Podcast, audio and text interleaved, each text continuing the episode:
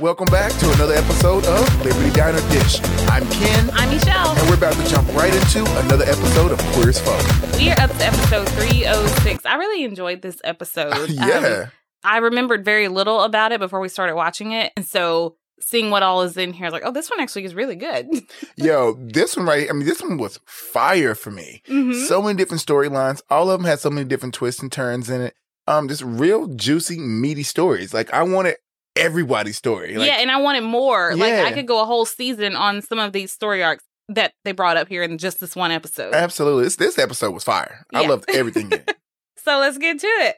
Oh, shout out to the camera crews. We start out and uh, we are in someone's home, and the camera is slowly panning us over. And there are some books there in the opening scene. And one is The Pornographer's Poem by Michael Turner. And I've had that book on my shelf for like a year now, but I haven't read it yet. But I might pick it up now because that reminded me that I have it there anyway, so when the camera does get over, we see Michael and he is waking up. So we're at Michael and Ben's place.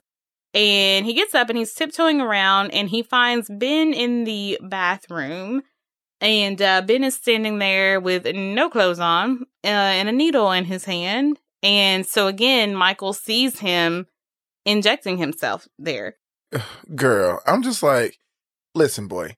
If you don't want to be called or you don't want nobody in your business, shut the damn door. Yeah. Like, I mean, you're standing there butt ass naked, shower going.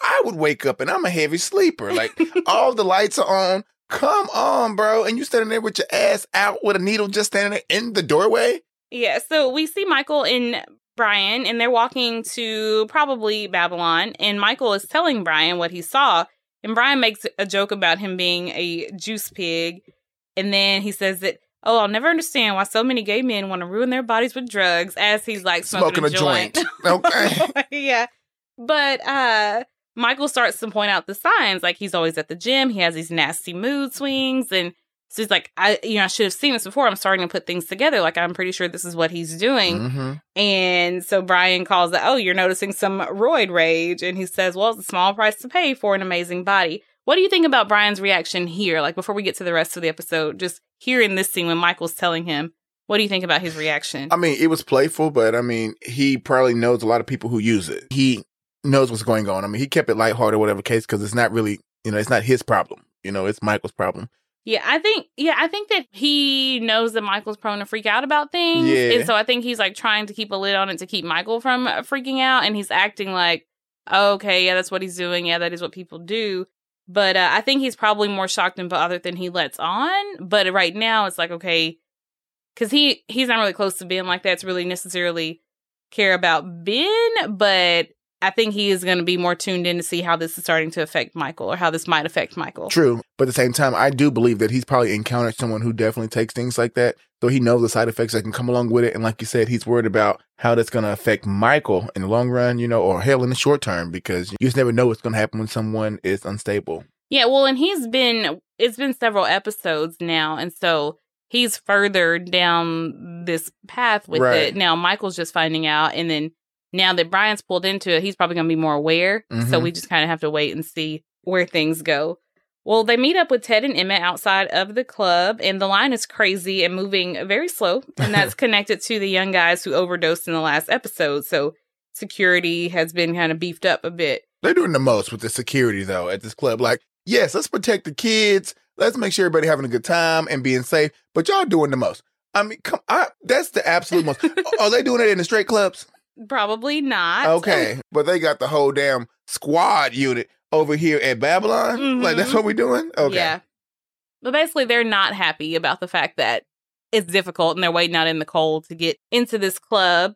Emmett says, Well, you can thank Brian for this. You know, it's because of Chief Stockwell, who's Brian supporting you. You can thank him for that. Well, Brian pulls out a guest pass and he's like, Oh, just one guest. Random one guest. And he leaves Emmett head out in the cold. uh, yeah, to be uh, subjected to license and drug checks by by security. Then we go over to the shanty, and Ethan and Justin are there uh, having a little bubble bath together. And um, Ethan gets a phone call from Glenn. He nearly kills the both of them answering the phone in the water there. I was like, are they gonna get electrocuted? like, is that what happened? That'd be a weird twist and Yeah. turn for this for this episode. real. Yeah.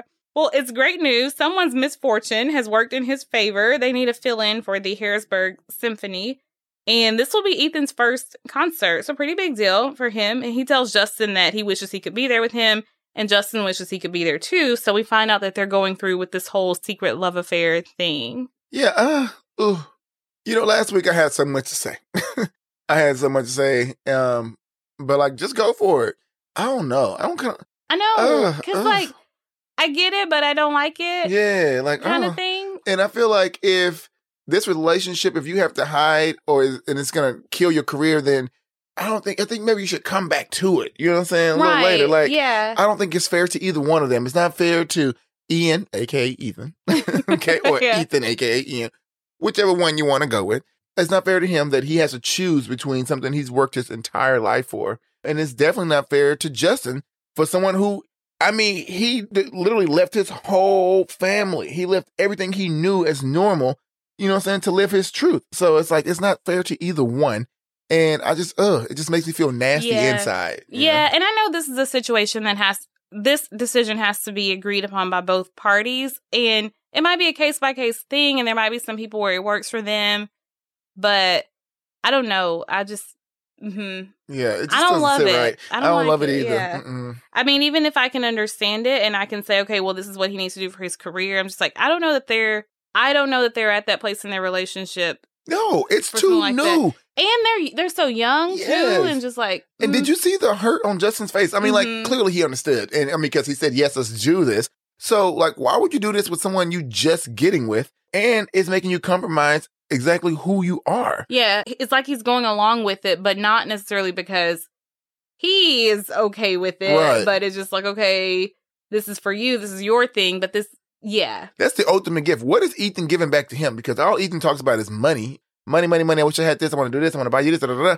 Justin comes to money. I don't think money is sexy to him. You no, know, not like necessarily, no. like that's that's not appeasing. It's not. You know, it's like you can't get me with that. That's what I come from. You know, what Justin is giving the ultimate gift, putting himself back in the closet. Basically, what can you give me, Ethan? Well, here he gives him a ring. Um, they were not very expensive, but he was told they're one of a kind, and uh, he bought two of them. Redeeming. Uh, and he says it's a way for them to be the, be together even when they are apart. So, It's so cute. I mean, he really does have the best words. Like, I don't know. I mean, like the boy is. He should write a Mac Daddy book. The boy is smooth. he really is, though. I just don't like it. I don't. We'll we'll we'll come back to the whole ring deal later. Uh, over at Vanguard, Brian and Gardner are there reviewing one of the ads that Jim Stockwell, uh, his team, has created um, and put together for his campaign. And we watch it, and it's just like, mm, that's kind of stale. But his team, when it's over, they look at Brian like, "What now, sucker?" Mm. they look so smug and sure. And they ask Brian what he thinks, and he's like, "Yeah, that was boring. It Put me right to sleep. Doesn't hold back. But it was though. It, It, it was really boring. was, yeah, It's like he been talking to you guys for weeks and you didn't take not one note. yeah." And so they said, "Well, ninety six percent of the audience that we showed this to approved it," and then. Well, come to find out, it's ninety six percent of your loyal supporters. Like they've all, they're already convinced. So that's not swaying any votes. What Brian says, you have to target the undecided voters, the ones who won't go for a, a law and order candidate. And so Jim is kind of like, ooh, I don't know. Like you can tell he's wanting to hear what Brian says, but it just sounds so different and he's so unsure. And so he gets up to walk out because this little meeting, I guess, is over. And Brian has a conversation with him as they're walking to the elevators. And he's like, well, tell me what you like. What are your hobbies? What are your routines? And he he goes to the gym, he plays sports, he likes to build model airplanes. What Brian is doing is pulling out all these things that make him relatable. And Brian says no one can relate to a stiff in a uniform. and uh well Gardner's like, whoa, easy, Brian.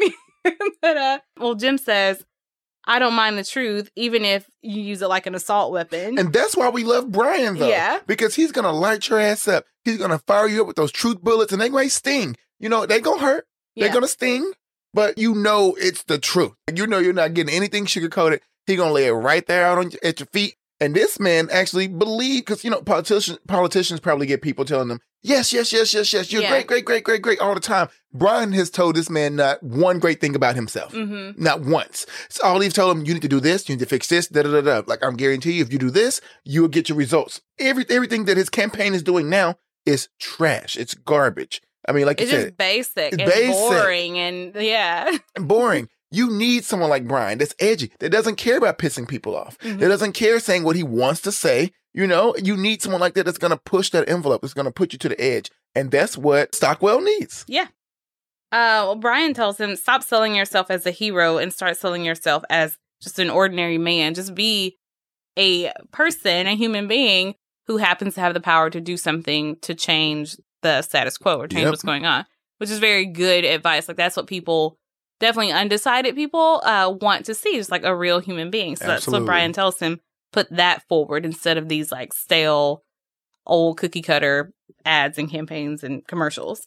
So Ted and Emmett are having lunch at the diner, and Melanie and Lindsay are there looking over Emmett's shoulder at his renovation and decoration designs for their new house. And Lindsay says like he might need to rethink some of that because they're not going to be in the gay ghetto. They're moving to a more traditional, more reserved neighborhood, is how Melanie puts it.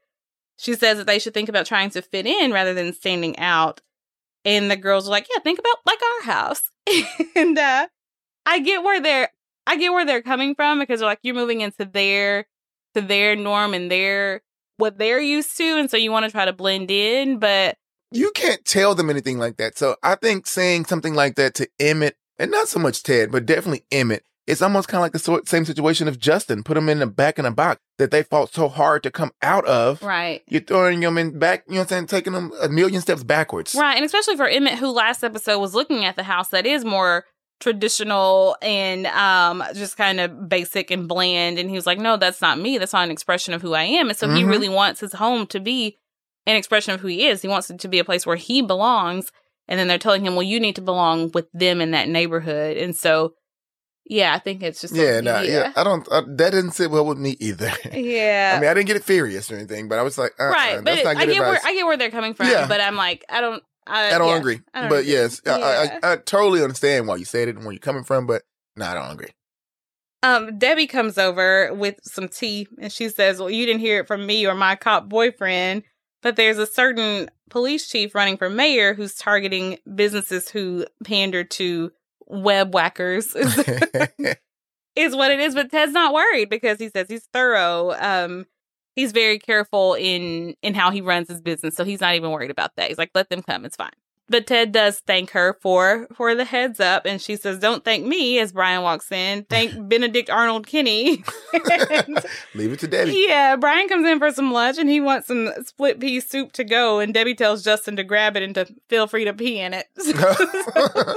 oh yeah. Yeah, Mm. Brian tells her she should really learn to separate personal feelings from business because that's where he's still at right now. hmm And I think even after you know after seeing that article last week that Stockwell wanted to use to his advantage, I think Brian is realizing I'm probably going to have some personal feelings and thoughts that don't line up with what I'm doing professionally, and so I think for him he's he's had to make that separation, and so he's like, you ought to be be able to do the same thing too, but it ain't as easy for some people. So Brian goes to the counter to pay for his three dollars soup, and he hands Justin a twenty, and he notices a little something on Justin's finger, and he asks him where he got the ring, and Justin says it's from Ethan. Brian kind of adjusts his shoulders there, you know, because uh, yeah, I think that might have just thrown him a little bit. Girl, it was just a throwing a punch to the chin, okay? He sarcastically says, "Oh, how romantic!" To which Justin retorts, "You know, a lot you know about romance. Yeah, romance." fuck off. You don't know nothing about no romance, all right? Yeah. Like bag back. Well, Brian tells him to keep the change, and that's a pretty big tip. And Brian says that he could use it to buy Ethan some flowers. I'm sure he'd like that. And then he storms on out of there. Shady boots. Yeah. He's so shady. Now, keep in mind, the last time we saw them speaking was in the back room at Babylon. Oh, it wasn't when, good. yeah, when Brian lashed out at Justin, and Justin got to see kind of how hurt and angry Brian was about him leaving and about the whole Ethan situation. Mhm. And in that situation, Brian had the upper hand because because Ethan um, took the bait. yeah, he thought he'd revealed Ethan's true colors. And I don't they're necessarily bad. I think it just shows that not all that glitters is gold. Ethan Or gold. it just shows that Ye- Ethan, yeah, ah, good it? play on words. Yeah. Or it just shows that um Ethan is young, you know? Mhm. And it to me, it really showed Brian's true colors. That you a grown man try to come in between these kids' love. You know what I'm saying? So you look, you said you unbothered, but you look real bothered to me, Mr. Kinney. he was definitely he was definitely bothered. I wouldn't phrase it the way you did, but he was definitely definitely bothered. Y'all, listen, Uh, y'all know I got this love hate relationship with Kinney. I do, but I love working your nerves I on your you boy. do. Okay, I love work because I I hated my own man. Now I mean I came in here loving Michael. Yeah. Now and look at him. I'm like, yeah, now you'd have left him behind. I know. So Yeah. I'm like, uh, uh-uh. I'm destroying everybody's love. Anyway, so Brian unleashes some of that hurt and anger, and then he immediately felt bad for hurting Justin. At least I think he did. And now, even when Ian has taken the bait and has put put baby in the corner and in the closet, Justin's out here wearing Ethan's ring. Mhm. And so you dang all right, Brian marched himself about that diner. Quick. but uh so as Justin watches him leave, I think Justin's trying to figure out what to do with him. And I think that that scene at Babylon kind of helped Justin realize what's going on in Brian's mind a little bit. So I think he because he's not holding that comment against him here. Because if he was, he wouldn't even talk to him or deal with him. And so he's not just washed his hands of Brian. But um, what I do see here, I think that that ability to read Brian and to read between his lines and decipher his body language it's and an all that, advantage for Justin. well, I think it's coming back to Justin. Remember, Mhm. he had lost that in season two, and so I think that's kind of coming back, and that ability to go toe to toe with him and walk away unscathed, like that's coming back too. Because Like you Brian be threw it at him, he threw it right back. you gotta be a strong individual to hang with Brian. Okay, Yeah, and Justin go toe to toe. yeah, and he and now he can walk away unscathed and not be like hurt like he was in season two. Right. So he's kind of getting some of that, some of that back. You know, that was lacking in season two. That thing that made him feel more like an equal in that in that relationship. So I think that's starting to come back to him. Absolutely. Uh, so we see Ben walking around the house like he hasn't been like pendulum swinging for the last however many weeks. But anyway, like don't come over here with those old up muscles and those gray sweatpants and that protein shake. Well, girl, don't describe him like that now, because you can come over here. You know what I'm saying? Come sit on my couch. But I mean, he has lost his mind and his temper repeatedly on Michael, and now he's acting like everything's all good. I know, and he didn't bring any gifts, no nothing. Like, what the hell, bro?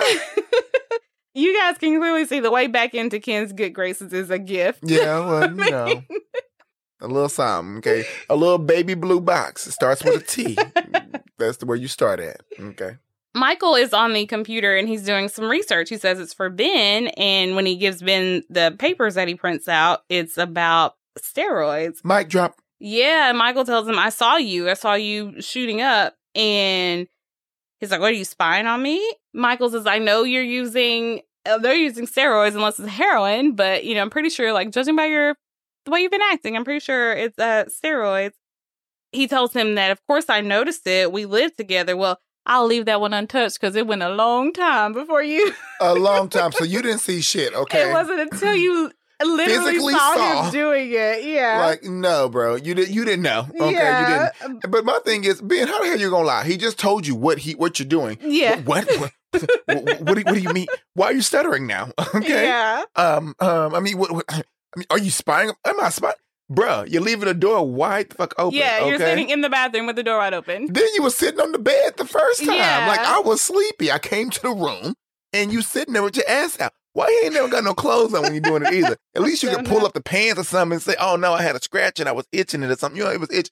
Some, but bruh, okay, you doing the most. Mm-hmm. Yeah, he was getting way too sloppy and Too his sloppy. behavior was getting too out of control, too erratic, and so he was bound to be found out. Yeah.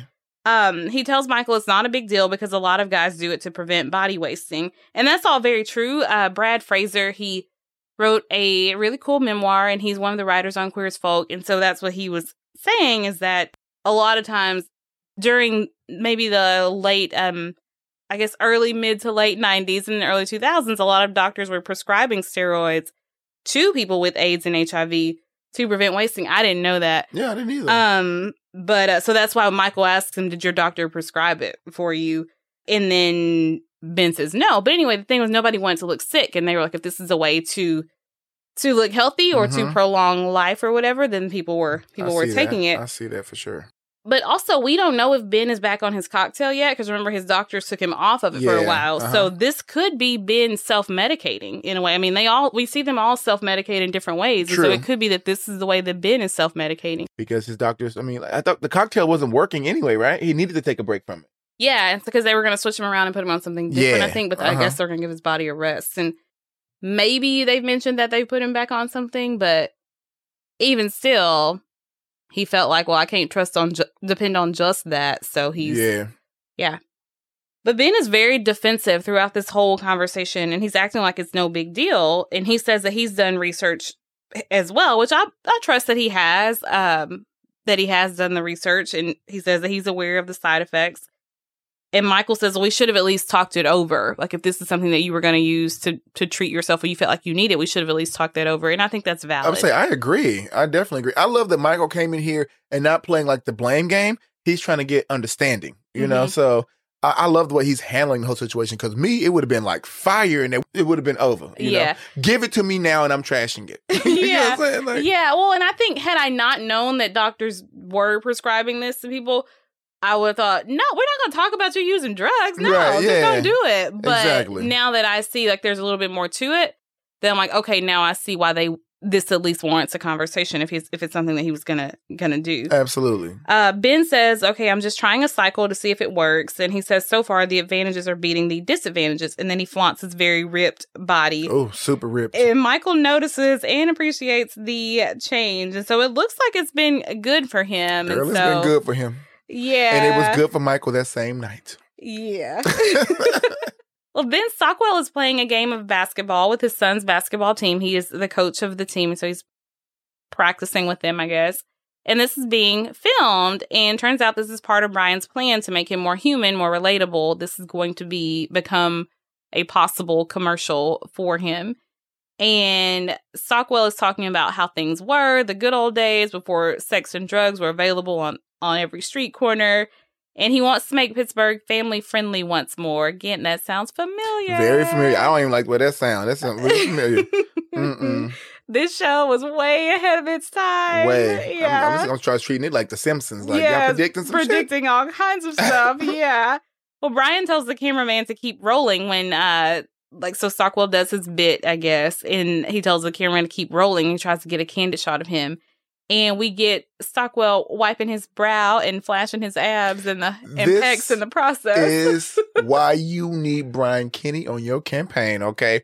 I mean, from just the start of that scene, I was like, "Oh, this is dope!" Like, because you know, we already, we've always seen um um Stockwell looking very stiff, as Brian like to say. Mhm. So to see him, you know, hanging and loose, and he has some handles on him too. You know, to see him out there really doing his thing, it was like, okay, this, this is a good little turn. But then you realize it's the commercial. You're like, damn, Brian got a good eye. Like, I Mhm. mean, he has the best eye.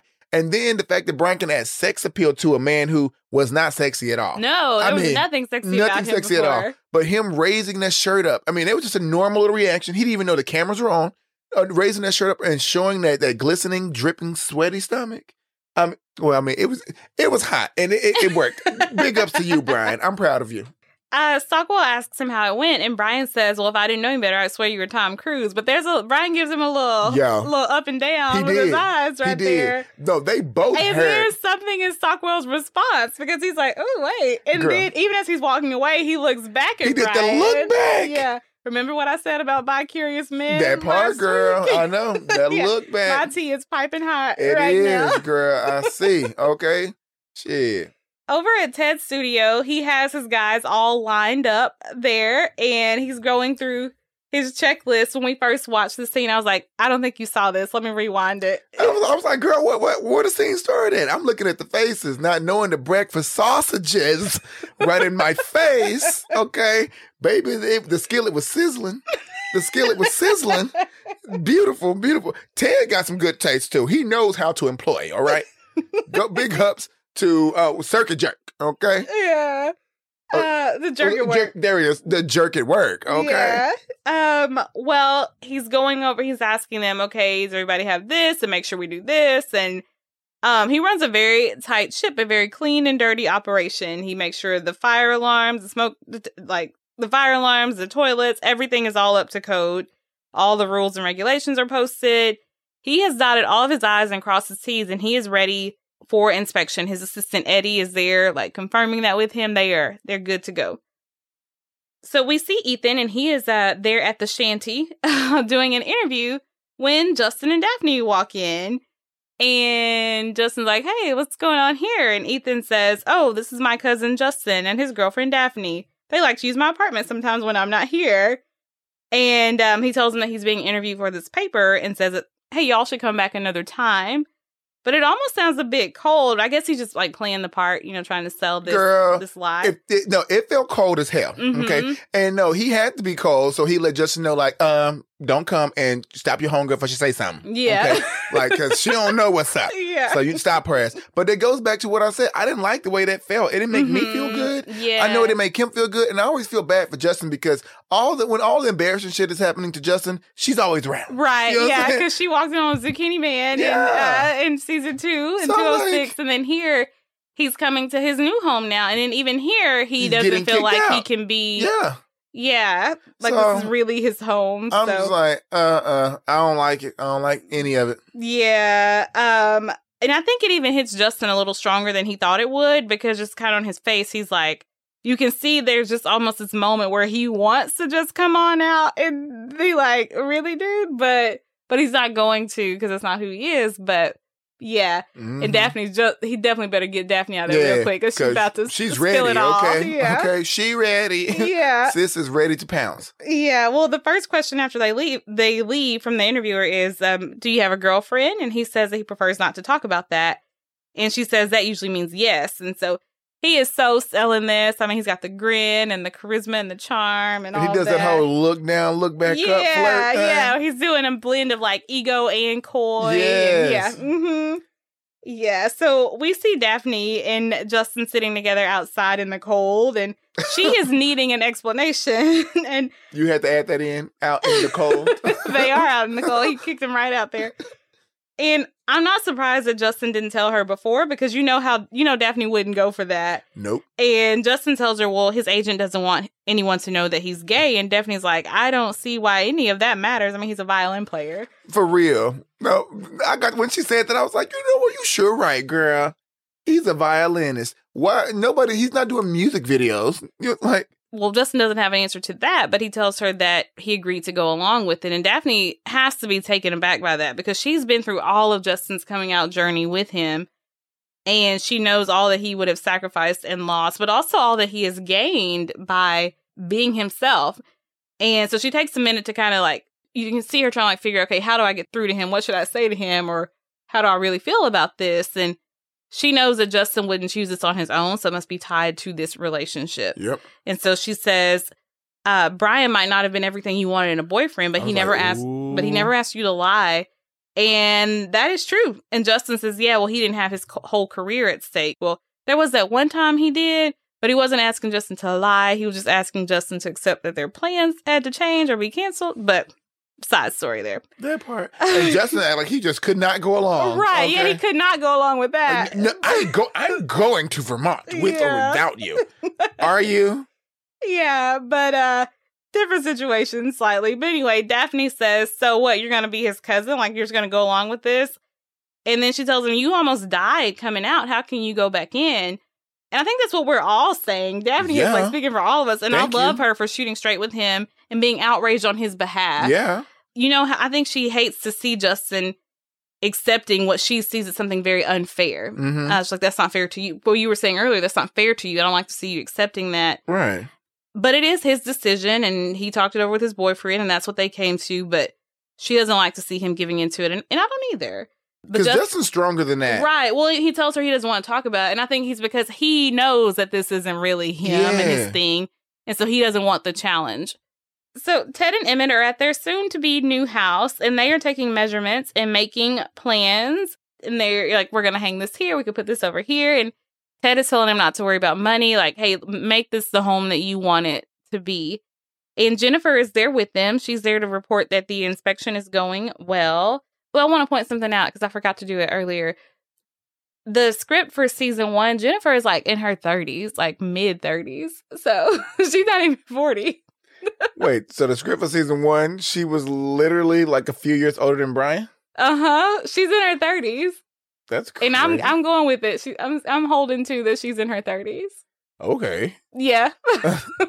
You tell me she she was a teen mom. she was she was like well she said she had some she had some pretty wild uh nights or whatever she Let said me find and- out she was low key thought before thought was popular. Okay. yeah, Let me find out. Okay. yeah. Well, I love you anyway, Jen. You I I, do don't love judge you on your past, girl. yeah. I don't judge you on your past because if we judge you, we wouldn't have no Justin here today. So right Uh, but anyway, there's a knock at the door, and it is Sunny Reed, a neighbor, and she comes in talking about three miles a minute. Um, and she has bought a caramel cake for Ted and Mrs. Schmidt. Well, when she finds out that Mrs. Schmidt is actually Mr. Honeycutt, her voice climbs about 20 octaves. Yep. and, uh, but she does recover and says that they have um, the best schools and churches and they all look out for each other's kids and just telling them like all these great things about the neighborhood. And she says it's tradition that they host a taco night for the new neighbors and she wants to do that for them on Friday. Mm-hmm. So, I mean, Girl, she extra. Yeah. Okay? Look, she I, she one of those neighbors. Judging her off the rip, you know, like we'll wait till we get go more in detail later on the episode. But uh, off the rip, I'm like, girl, don't ever knock on this door. for real, again. don't come here no more. I, I'm getting blackout drapes. You ne- we we get in the cars where we can loop around the back to the back entrance. Yeah. You never know when I'm here or not. She is the nosiest little neighbor. She's Yeah. the, like little neighbor from Bewitched, that TV show, who always knew what was going on over there. Elizabeth them house. I'm like, uh, uh like, no, girl. I guarantee you she's the chairperson for their local neighborhood watch. Oh, you know she is okay. she she's Mhm. that type. I was like, oh hell no, do not knock on this door ever again. Yeah. Uh, Jennifer is uh, in a turtleneck here. The the Taylors are killing the turtleneck game this season. I mean, I'm t- I'm TTN. All right, Taylor turtleneck, yeah. Turtleneck Taylors, Yeah. TNT. Over at Debbie and Vic's place, Michael and Ben have joined them and they are cleaning up after dinner. And they're talking about Ted and Emmett moving on and up uh, and over with the breeders. And Vic doesn't understand that desire. He would rather stay on Liberty Avenue. But uh, Ben doesn't dismiss the idea. He's like, hey, a lot of people want to move over into, you know, neighborhoods like that. Well, as Debbie's doing some dishes and drying things off, she drops her ring between the counter and the fridge. Well, Ben just moves the whole fridge out of the way on his own. So they thank him for doing that. And, De- and as he's walking out to go wash his hands, Debbie notices that Ben has gotten a whole lot bigger. And Michael says, Oh, yeah, he's been working out more. But Vic knows that ain't the only thing that he's been doing. And so he's like, Yeah, or using steroids. And Debbie immediately latches on to that. She's like, It's poison. It gives you horrible moods. And Michael tells her it's none of your concern. And he says, If it keeps him alive and healthy, then that's all that matters. And uh, Uncle Vic says, as long as that's the reason that he's doing it, but he suspects that there could be there could be more to it. I was just thinking, like, damn, Uncle Vic is nosy. You know what? and also, you already know that Debbie is overprotective of Michael. You already know that Debbie. It took a long time for Debbie to even warm up to Ben. Pull Michael aside if you had something to say. Mhm. You've already tried to go talk to Ben privately beforehand, you know. So pull him aside again. You know, if if he shuts you down, then go to Michael, and if, if he shuts you down, then tell Debbie whatever the case. I just feel like the way Uncle Vic pulled that out at this scene. Clearly, they was having a great night. I Mhm. mean, the way Debbie was loving on Ben. Oh, I mean, it was a beautiful scene. It was like I bet Michael was like, "Oh my God, I'm living a fairy tale life," but the way it was delivered, I feel like it was delivered poorly. I'm glad he said it. It's the truth. It needs to be said. He was trying to warn his nephew. I get all of that. I just feel like it wasn't handled in a delicate situation. You know, I didn't even think about that. Yeah. That uh he did call kind of bring up the issue in front of in front of Debbie, but you know that family ain't got no boundaries. No, none. So, yeah. But I didn't really think about that. But um, you know, it could be that he did it that way on purpose. Like that's the only way to get it get it really addressed because you know Michael will kind of take a back seat and not Well, be you know what? confrontational on some things, and so maybe that could be why he brought it up in front of her. But he doesn't even know if Michael addressed it at the time because Michael only said, "Oh, we discussed it." You don't know what they discussed or any of that. Mhm. Like, I mean, he just started just going in for the juggler. Like I'm saying, like I just feel like I just interrupted you No, on, no, on you're your fine. discussion. But literally, I still just felt like he went for the jugular. It, he doesn't even know what was discussed, though. You Right, can't go for the jugular when you don't know what's discussed. Well, and what you're saying to bring it up in, in like to dr- address it in mixed company like that because it hadn't been. What you're saying is he should have pulled Michael to the side. and to see what happened. And if Michael was like being real defensive and it was on on Ben's side, then next time y'all together, fire his ass up to his mama because that's the only way it's gonna get handled. Yeah, But I mean, he didn't even do that. You yeah. know? I yeah, I didn't even think about it that way. But I do think Uncle Vic might be on to something that maybe Ben's telling you is just about wasting, but maybe there's a little bit more. Maybe there's a little bit more going on there.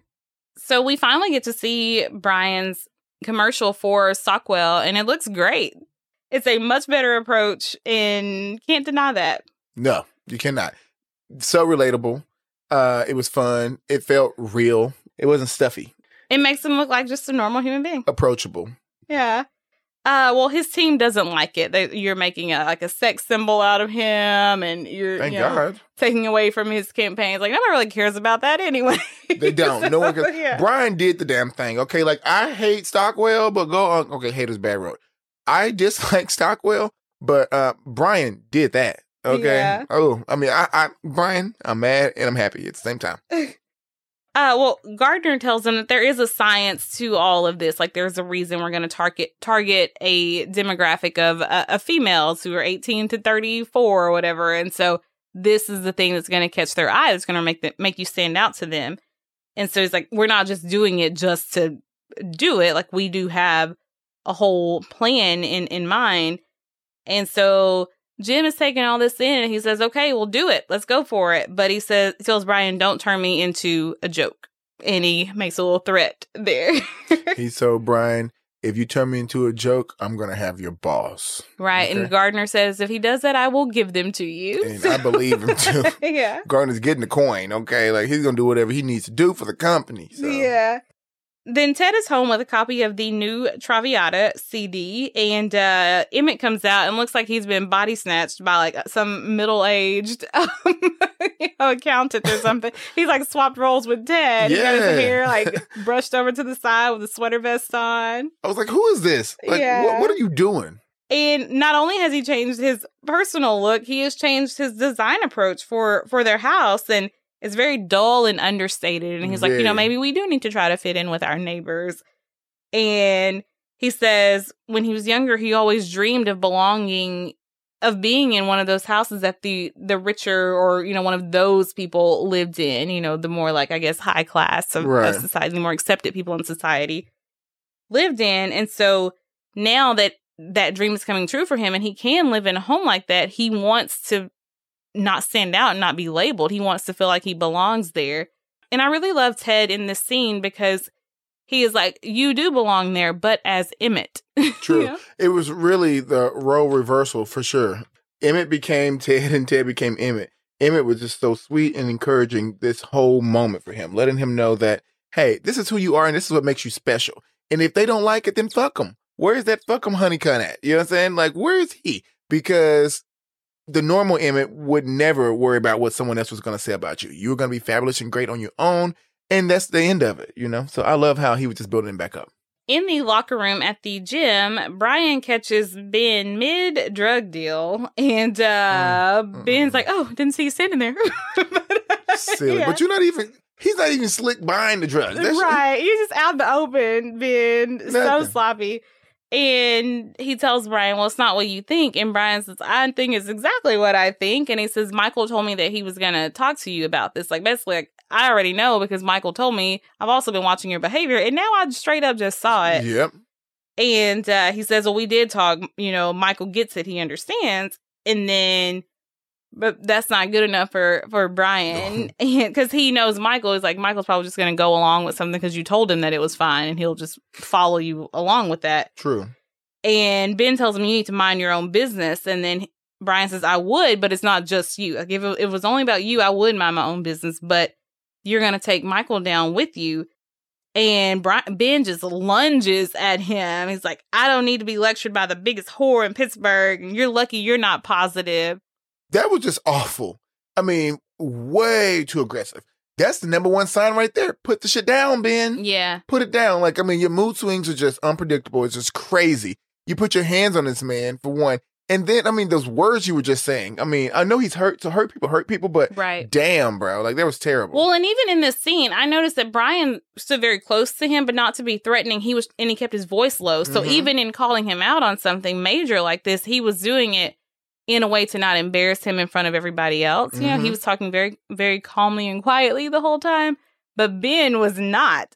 And yeah, just to say those like, you don't deserve to say anything to me about my behavior yeah. and then yeah you're you're lucky that you're not positive and so basically saying you sh- it should be you it's kind Yeah, of what he's basically what what he's he said, saying yeah. it's nothing but luck like it should be it should be you that's here and a lot of what it's tricky with ben because a lot of what he's going through i mean you get this with people who have aids hiv who have cancer who have any t- kind of anything where psychologically it has a whole toll and, you know, thing that it does to you also. And so I don't always want to just like point the finger or, wag my finger at him like bad Ben, bad Ben, because I know that this is a difficult thing and he Right. keeps having to come to terms with it in different ways, even though he's had it for a couple years now. Like the partner who gave it to him passed away. His partner is having a child with someone. That's something that he can't do. He just had a basically a near death experience. And so it keeps coming back up. And so I know that this is taking a toll on him emotionally and psychologically. But at the same time, you're still responsible for your behavior. So it's, it's very interesting, I would say. His story is very interesting. Yeah, I mean, I, I totally get what you're saying. Like, we can't make excuses for him, but we can definitely understand why he's acting out. He has no one to turn to. Everybody else has families. Michael is all, all, he has, and he feel like he's probably losing that because of the baby. Yeah, so he was he was harsh here, but it's, it's what you said: hurt people, hurt people. That's exactly that's what it is. Um, back at the shanty, uh, Justin is in a bit of a mood. He's there with Ethan, and Ethan's like, "Hey, what's going on with you?" And Justin's like, "Oh, you know, Daphne was pissed about how you handled the thing earlier, but I think Justin was pissed, and going the Daphne route was a, Absolutely. wasn't in. And he says, um, he says, is this how it's going to be? Lying and playing games and and then you're going away. So it's like really, okay, what are we doing in this relationship? Like what are we getting out of this? You know, aside from these little quiet moments here at the house, but even with that, how many do we have if you're gonna be going on on, on the road. on, on the road and Mhm. on tours and all this stuff.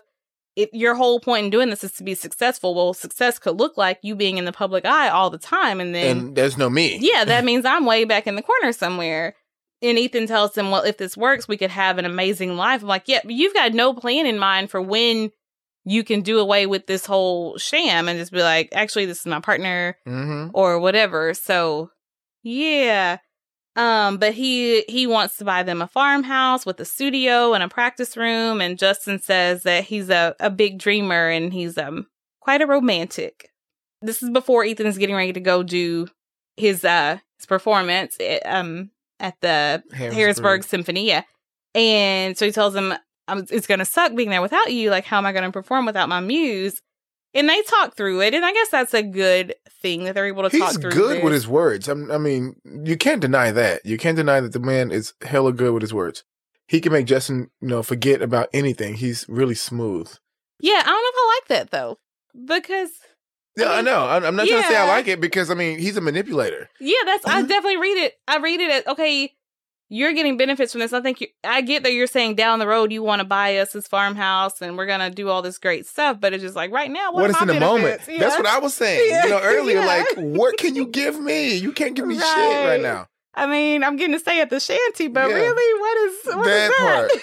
I mean, because if he go off and get rich, you know what I'm saying, rich and famous, and you know, they still in the closet, and then he decides to leave? Justin. And I'm just what? Uh, Uh, yeah, am I supposed to like live here as your maid, Yeah, or your like, like- random cousin who's just here all the time? yeah, like no, it's not gonna work doing? like that. Like no. Yeah, And I, I can see Justin turning that out. You know what I'm saying, real quick. yeah. Uh, well, Michael shows up to get Brian, and they're on their way to. to- Michael is doing a lot of Babylon, and to have so much going on in his personal relationship, like That's he's why. doing a lot of clubbing. That's why he's clubbing. it could be, I guess. Maybe he's uh, taking a page out of Brian's book. Yeah. coping over at at That Babylon part. with his best friend. hmm But anyway, he shows up to get Brian, and Brian is half dressed, and uh, you know he kept that shirt off on purpose Girl, just to be able to show Michael You know he did. okay. bruise. Yeah, Because Michael still didn't see it. Although he turned, you know, in the Mhm. bathroom or in the room, Michael didn't see it. When he came out, he was like, and I have this. yeah. he had to point it out. Like, yeah, Yeah. Going to see this today. but yeah, he shows him this very nasty mark on his back, and uh, Michael's like, "Did one of your tricks get too out of control?" I was like, uh. And he says, No, one of yours. He Uh. tells him that Ben basically shoved him into the lockers when he called him out. And Michael's like, Well, why did you even say anything? That part right there, though, like, why did you even say anything? Bro, I'm, I'm here for your defense. Right. I only said it with you in mind. Yeah. Yeah. But Brian's like, Well, well, he shouldn't be doing a drug deal out in the open. You know, he's a professor at a at a college here and just he just shouldn't be doing that. Mm-mm. And well, I think Brian is a little upset that Michael is not making a bigger deal out of this. He's like, don't just roll over and accept this, Michael. Like this, this, if this continues to get like this, like, look what he just did to me. You could be next. You, You, know, definitely going if you happen next. to catch him at the wrong time, you could be next. Uh, so he's like, you need to make more of a, a bigger deal about this. So we'll have to see if Michael changes his uh his tune about about Ben after seeing Brian hurt. Um, we see Ethan and uh, he is heading out. He's getting ready to leave, and Justin is seeing him off. And this is his first concert, and Justin can't go. And so, Yeah, but it's something beautiful about this scene though. Like Justin is just so happy that his man is living his dream and that he was able to say, "Yes, I'm cool with you doing this. Go live your dream. I know I can't be there, but we're we're doing this together." You know, Mhm. like they experienced something. It was something so cute about I think it. he is trying to make it work. Yeah, he is he making really an is. effort to make it work and say, Mhm. okay, I understand why you're doing this, why this is important, and so I'm not gonna be the one to to hinder it or Right. to be in the way. And so he he is making an effort to make this work, and so he at least like I can at least do this part. I can see you off and wish you good luck. True. Anywho. So turns out Brian's commercial paid off. Surprise, surprise. Stockwell has gone up eight points um just from this this change in his campaign here. And so Jim asks, okay, what's next? And Brian tells him, keep your face in the news. Basically, I'll take care of the rest. So Yeah. stay out there. Keep the people talking about you. That part. He was like good or bad. He was like they, they, just did a release on you. Like, good or bad. He was like, it doesn't matter as long as they're talking, okay? Yeah. Listen listen to Brian and you in good hands. That's all I'm gonna say. yeah. Ted and Emmett are headed over to the welcome party. They decided to go, and Ted tells him, like, we do belong in this neighborhood. Like, this is our home. We live here. We're, we're going to live here. Like, we we belong here. We have every right to be here. And so they go up to the house. You know, he's giving him this little this little encouragement. And Sunny is there, and she is being a great hostess. She introduces them to everyone, and they all love uh she what Fred and Emil. yeah. And they tell another neighbor tells them, Oh, we love that show, Gay as Blazes. We love that. And she's like, Girl, You know what? Gay people have the same problems as us. And it's like, Oh my gosh, really? you don't say. Oh my god. yeah. But what I do appreciate is they're all trying. Like some are trying to relate to them, like, oh, we have um, you know, I have a sister who's a lesbian. He's like, Oh, I can top that. My brother is a Yeah, he was like, yeah, my brother, is ha. You're like, I mean, on it. Well, okay? he he uses a word that um and Ted and him are like, oh no, that's not the word we use no, for that. But no, uh, mm-mm. but they know this guy doesn't know that, and so but yeah, it's fun seeing how they all wanted to be nice and welcoming Mhm. to you know. To That's the what they were trying to yeah, They do, were yeah. trying to. they were laying it on pretty thick and maybe saying Yeah. some wrong things and going about some things the wrong way, but they were But you knew it trying was to. from a good place. yeah, they were Yeah. trying to relate to them. At least at this point, they were trying to welcome them in. Because I was worried in the beginning. Yeah. You know, like I thought they were going to walk into a scene where it's going to be Like the other way some around. kind of intervention or a Yeah, trap or something. Exactly. Yeah. It was like a trap and it was going to be the worst thing in the world. But I mean, don't judge a book by its cover. And I actually will say, um, what's her name? Sunny. Sunny, like you said, she was really a good host. She was really trying to make the night go smooth and make everybody. she had already prepped everybody yeah, about she them. did. Yeah. uh-huh. Uh, Mhm. yeah, I, I like that energy. Energy. It was really good. Uh, well, we see Ethan, and he must have had a great performance because he's getting all the praise from all the people. And Glenn comes over and tells him he already has an invitation for an emerging artist show. So this paid off. Him going and doing this symphony paid off, and there's more to come, um, which is good news for for him. Well, as we're scanning the crowd, we see that Justin did come. He didn't Oh. want him to do this on his own. He wanted to be there to support his man. So he did come. And he looking good too, y'all. Like I, I almost cried when I saw him in the audience. Like I was really blown away. I, that was so damn sweet. Yeah, good on him. Yep. He's, he's a good he's a good boyfriend. He's going up to I probably go and surprise him and tell him like, "Hey, I'm here. You did great." And right before he goes up the steps, a guy comes over to talk to Ian. And Justin's like, "Ooh, let me just see how this plays out." And so he's watching them very closely to see what's going on in this interaction. Girl, I mean, I, I would have the same thing. Big ups to you, Jay. Um, I would have slow trail, I would have looked and I would have been trying to I don't read lips, but I would have been definitely trying to read them, okay? What's going on? Because they still fresh. So I want to know how you are when you when I'm not with you. Right. Because this the first time they've been apart. And you're getting all this praise. Yeah. people are loving you For real. and doting on you. I want to see how how, do you handle act. that? Yeah, Yeah. how do you act when the pressure is on? You know what I'm saying? Do you really think about me, or is you finna turn up and really show your ass? So we about Yeah. to see. I would have slow trail, red lips. I thought Justin did everything right. Okay, everything right. You don't you don't look crazy. Yeah. You don't look crazy. Trust me. Or Yeah. if you do, you good crazy.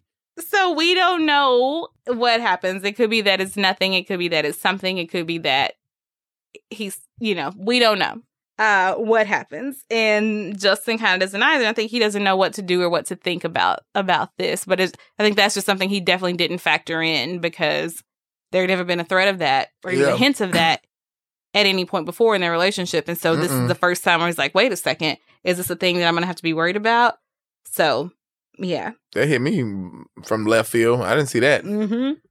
I mean, I still don't know what happened, so I don't want to put that on him. But at the same time, like, mm, it ain't looking right. Antennas up.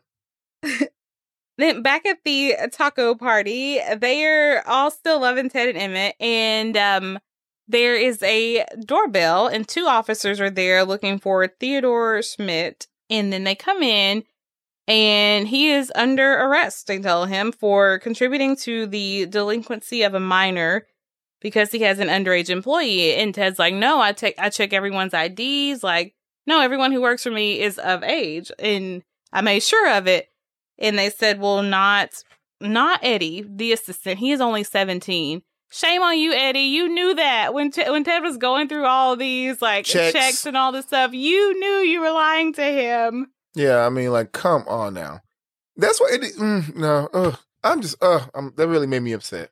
I thought the cops were some damn strippers. I was like, oh, Ted didn't hurt, Emmett didn't hurt the strippers to come through at the or at the straight or people Sunny house. did. She thought that's what the That part, Okay. the gay neighbors would want. They wanted the Yeah. strippers. Okay, Sunny, come on through. Yeah, but as they're saying this, they're putting like all of Ted's business out there. Like, yep, your pornography website that you run, you have this minor working for you, and it's really just making Ted look awful Mm. in front of all these new neighbors. And so you hear them whispering in the background, "Oh, you never know about people," or mm, "We, you know, we dodged a bullet there," Yeah. that kind of thing. And Emmett is trying to smooth things over as he leaves, but he is just as much in shock as they are. And he's like, "Oh, thank you for everything. You know, we'll we'll see y'all later." Bye. Yeah, but he doesn't have a clue what's going on as Ted is being taken out by these by these two officers. Um, and yeah, it is kind of odd that they would come over there to get them. But I guess if they went to their house and somebody saw them, you obviously that neighborhood is nosy, and somebody saw the officers knocking, And they coming outside. and they outside. were like, "Oh, he's actually next door." the first Karens. Yeah. Okay. The yeah, first a whole lot of Karens. Karens over there. Mm-mm. Um, so we see Ben and he is uh hugging the porcelain there in the bathroom. And then he comes out and he says, Oh, it must be something I ate. And like, yeah, or the steroids, Ben. and um he again is trying to dismiss it and blow it off. And then Michael tells him, You hit Brian. And it's like that's what it took for Mike for Michael to see, oh, this is you actually might have a problem. Like this might be out of your control. And um he tells him you're acting crazy. Well then Ben really starts acting crazy. yeah, crazy. so Michael changed his words like, okay, you're not crazy, but you're just, you know, you're kind of all over the place. And then Ben says, well, you don't understand anything. You don't know what it's like to wake up every morning and remember that you have this thing. And then even with that, there's this fear that he could always give it to Michael. And so that's what I talked about. Like the, there's a whole, there's more depth to what's going on in Ben than just like, I want to mm-hmm. maintain my body. I want to have big muscles. There's a lot more going on with it. And so I do feel like this is a form of self medicating, not just to prevent wasting, but to just, I don't know, I think he needs to throw himself into something. And so he's throwing himself into the gym and building his body to try to avoid thinking about yeah, some of this other stuff. absolutely. I can. Ugh, Yeah. Sad, but I mean, it happens. Yeah, it does happen. And so that's why I know a lot of people don't like the steroid storyline in this show. Or not a lot of people, but some people don't like the steroid storyline. But I feel like you had to include that. If you're going to Yeah. deal with characters who have HIV and AIDS around this time, around the late 90s and the early 2000s, you have to deal with the reality of that of that condition at that time. And part of it was was this was steroid use hmm and I do just love how they I like the different angles that they show us with characters who have HIV or AIDS. you know? Right. Like with Vic and then with Ben and how they show us different ways that it affects different approaches. how they live their life and how they can find joy and happiness and love in their life, but also some of the real challenges of it too. and also how the um, disease affected people differently. I mean, Right. Vic was damn near dead, and now he's vibrant. You know. hmm and and he's older. And then you look at Ben; he's young and youthful, but he's terrified that he's going yeah, next. and we you know? and it and when we first met Ben, it looked like he was doing great at coping with everything. But now, like all of this stuff was just a little bit below the surface, and it Mhm. just needed to be kind of scratched a little bit, and then you know there it is. So yeah, things are difficult intense there. And then Ben ends this this little argument by saying, "Says sometimes I think it would be better if I was with someone who was positive." It's extremely hurtful. Um, I, but I see why he would say it. It's, yeah, because lot it's like you don't under you don't not all not just the risking. It's not just about risking infecting Michael, but it's also like you don't understand what I'm going through. The On things that are the things that are a challenge for me or that are hard for me or that I have to think about. You can't relate to that, and Mhm. so he's kind of telling him there's a way that we're never going to be able to connect because because we don't have this thing in common, and so it does even if it's rooted in something that's very very true and very important and possibly significant it also comes across as very hurtful to Mhm. michael. Over at woody's we see justin and he is alone at the bar with a drink in his ring. And turns out brian is there and he sees him. Brian's looking good in this scene by the way. Um, Girl, hella good, okay? yeah uh, but he sees Justin sitting there, and there's this moment where Brian almost has to like have this internal pep talk with himself to, before he can go over there. Because, girl, he was about to go over there and be an ass. He had to be the straight dick Yeah. move, Brian. Yeah, but I think he like takes him in as he really sees him there. And I think I feel like this is Brian reminding himself that this is Justin. So even though he would be happy that there is trouble in paradise and that he had something to do with that, Justin is hurting or at least unhappy, and Brian cares about that. He Mhm. doesn't want Justin to be hurting or unhappy. And also, it's like this is Justin that he's still in love with, who is wearing another man's ring, the ring of the person that he left him for. And so Mm. it's like all of this in there, but even with that whole combination of things, it's still Justin. He still cares about him. He sees that something's not right with him. And so Brian's not going to just avoid it, but he checks himself and he doesn't go over there with the sarcasm that he usually would go over there with. very with. proud moment for me. Yeah, and he goes over and sits next to sits next to Justin, and there's a little flinch in Justin, and I feel like he probably already knows that it's Brian before he He you know, felt Brian behind yeah, I him, think he could. Yeah, he could just kind of feel his presence there. And then Brian sits next to him, and as Justin downs his the last of his drink, and Brian asks if he can buy him another one, and he says no thanks. And then he says, "Where's your fiance?" And Justin says, "Playing somewhere." And Brian already knows what's going on with that. He's like, he's off playing somewhere, and you have to be here because you have to be hidden. And now you're dealing with the reality of that, and it's got you sitting at the bar alone drinking. So when you haven't been at the bar in forever, so he already knows what all is going. He doesn't have to say it because he knows, and he knows that Justin knows that he Mhm. knows. And um, he tells them, "Well, luckily you have this," and he taps Justin's ring, and he says, "See ya." And I think what he's highlighting is, Y'all have a commitment. well, see, that's not how I saw it. What did you go ahead? well, see, I saw it as he's like, yeah, a whole load of good that that ring is doing there now. If you still feel this way, so basically, like that's another. Little It's a gesture. That's a, well, I think he's saying, how much weight do those gestures and those words have when you're still Mm. sitting here alone? Uh, yeah, damn. That was good. You hit me with a three piece combo? You hit me with a three piece combo? That was good. Go ahead. Yeah, Yeah. keep going. Oh, like yeah. that's that's kind of how I see. it. And then he gets up and walks off, and he's leaving Justin with that because that's been his thing. Even in last episode, it was like he's full of all these words. Even in season two, it's like he's telling you all this great stuff, but really, what mm-hmm. weight is there to any True. of that? But also, I think what he's doing is being there without even like highlighting that he's there or saying anything about it. He's actually being there, which is very significant and important. He's being there for him in case he needs him to talk or just being present just because he cares about him. So true. Wow.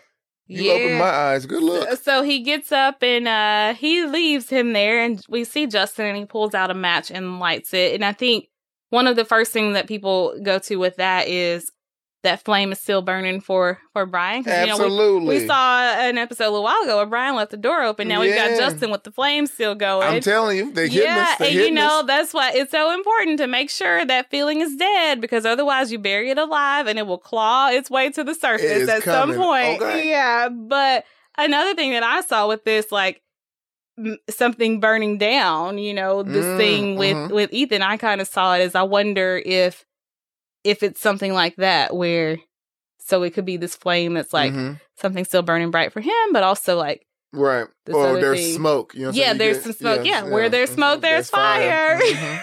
so So, we definitely saw some smoke earlier Yep, yep, regarding Ethan. So so we'll see. But anyway, that is the that's the end of this episode. for one, why can't we, why did we have like an hour and thirty minute episode? I know, because this episode took me everywhere, and it like didn't give me enough of what you know of anything. If they would have just did one more cutback to Justin creeping up those stairs and looking around that corner and seeing exactly what yeah, that's the nosy messy me, okay? but God, I mean, like, girl, I just can't wait. Like, I can't. I, I, and for all y'all who watched this when it was live, you know, I don't know how y'all did it. How y'all could wait each week, which I wait each week, but then you got to wait six months or whatever or between. longer? Yeah, to watch the next season. Oh no, no, Yeah. no, no! God, this episode. I mean, I just want let's pop in another one right now, please. I know. Yeah. God, I ask Well, the week. whole rest of this season is so incredibly good. Like this season Now I see why so they say great. I see why they say um, season three is um, the best season. Like I mean, I loved one. Don't get me wrong. Like one was fire. Two had its own thing, and but three, Yeah, well, and it keeps branching out too and dealing with. So we're dealing with our characters, but also we're dealing with other things Yeah. going on in the world around them, and we're dealing with social issues that a lot. You know, this they say this show is very much of its time, and so we're dealing with a lot of things that people in the LGBTQ plus community would have been dealing with during this time. and they're not lightly touching it. They're they're digging into Right. these subjects. Like yeah, I mean, and they're putting it right in your face in ways that can make some viewers uncomfortable. a lot of time when I watch this show, when I was telling somebody other, I was telling a friend that I haven't seen in a very long time. I saw him on Thursday night, and um, I remember telling him like, "Bro, I'm doing this podcast. It's so dope. Like the show is everything."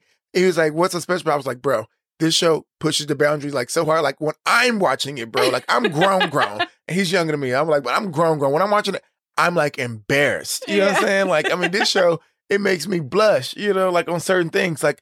They push the boundaries on a lot of a lot of different topics. Yeah, Oh, not just the sex stuff, but I mean like the actual subject, the meat and potatoes of these episodes. They Mm-hmm. really do be pushing them, and I love how I mean like they just went for it. Yeah, even in this one, like seeing how these people in this heterosexual neighborhood view gay people like, oh, you can you can decorate, you can do my party, you can decorate my house, you can, you know, Because you're the gay. yeah, just like, Mhm. oh, I have a, I know a lesbian, or Yes. I've, you know, or whatever. I have that one gay friend. And so, just like even showing that, you know, and it's just so clever in how it does so Mhm. many things. This show is, and so I think it's a testament to the fact that, for by and large, it was a lot of gay uh, men who were writing this show, and so they were telling personal stories or stories of their friends or whatever.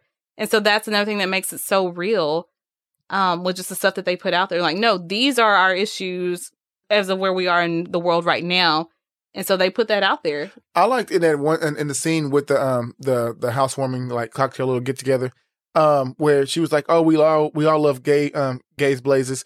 And I remember in that during that season and on that episode, Brian was like, "Yo, this show is so fake. This is not a good representation of us." Right. Oh, and then you couldn't tell him any of that, and then he witnessed, you know, Right, and, with the uh, two guys. yeah, the two guys, yeah. whatever the case, and he realized that he hates that's how they're being portrayed, you know, because that's not how their life is. Right. But look at the mainstream media. The show is out so much. Look how everybody think, oh, that's how the gay life is. Oh, we Mhm. love that show. yeah. I just love how they put it there. Like, well, if you really knew someone gay, you would know that's not how real life is. you know? right, Like, exactly. God, but yeah, yeah, so it's just so freaking clever the way Yeah. that they do all this stuff. It's so smart. It's so ahead of its time, and it's just um, yeah, it really challenges things and it entertains at the same time. Like it's one thing to be like just super preachy, super after school special Mhm. re, but it's another thing to be entertaining yeah, and engaging at the same time. it is. I mean, yeah, really, really good episode, guys. Well, yeah, very entertaining. I, I mean, I love what the writers do. I, I know I've said that time and time again, but I mean, it really is. It's very, very clever writing, um, super entertaining, and the cast is just wonderful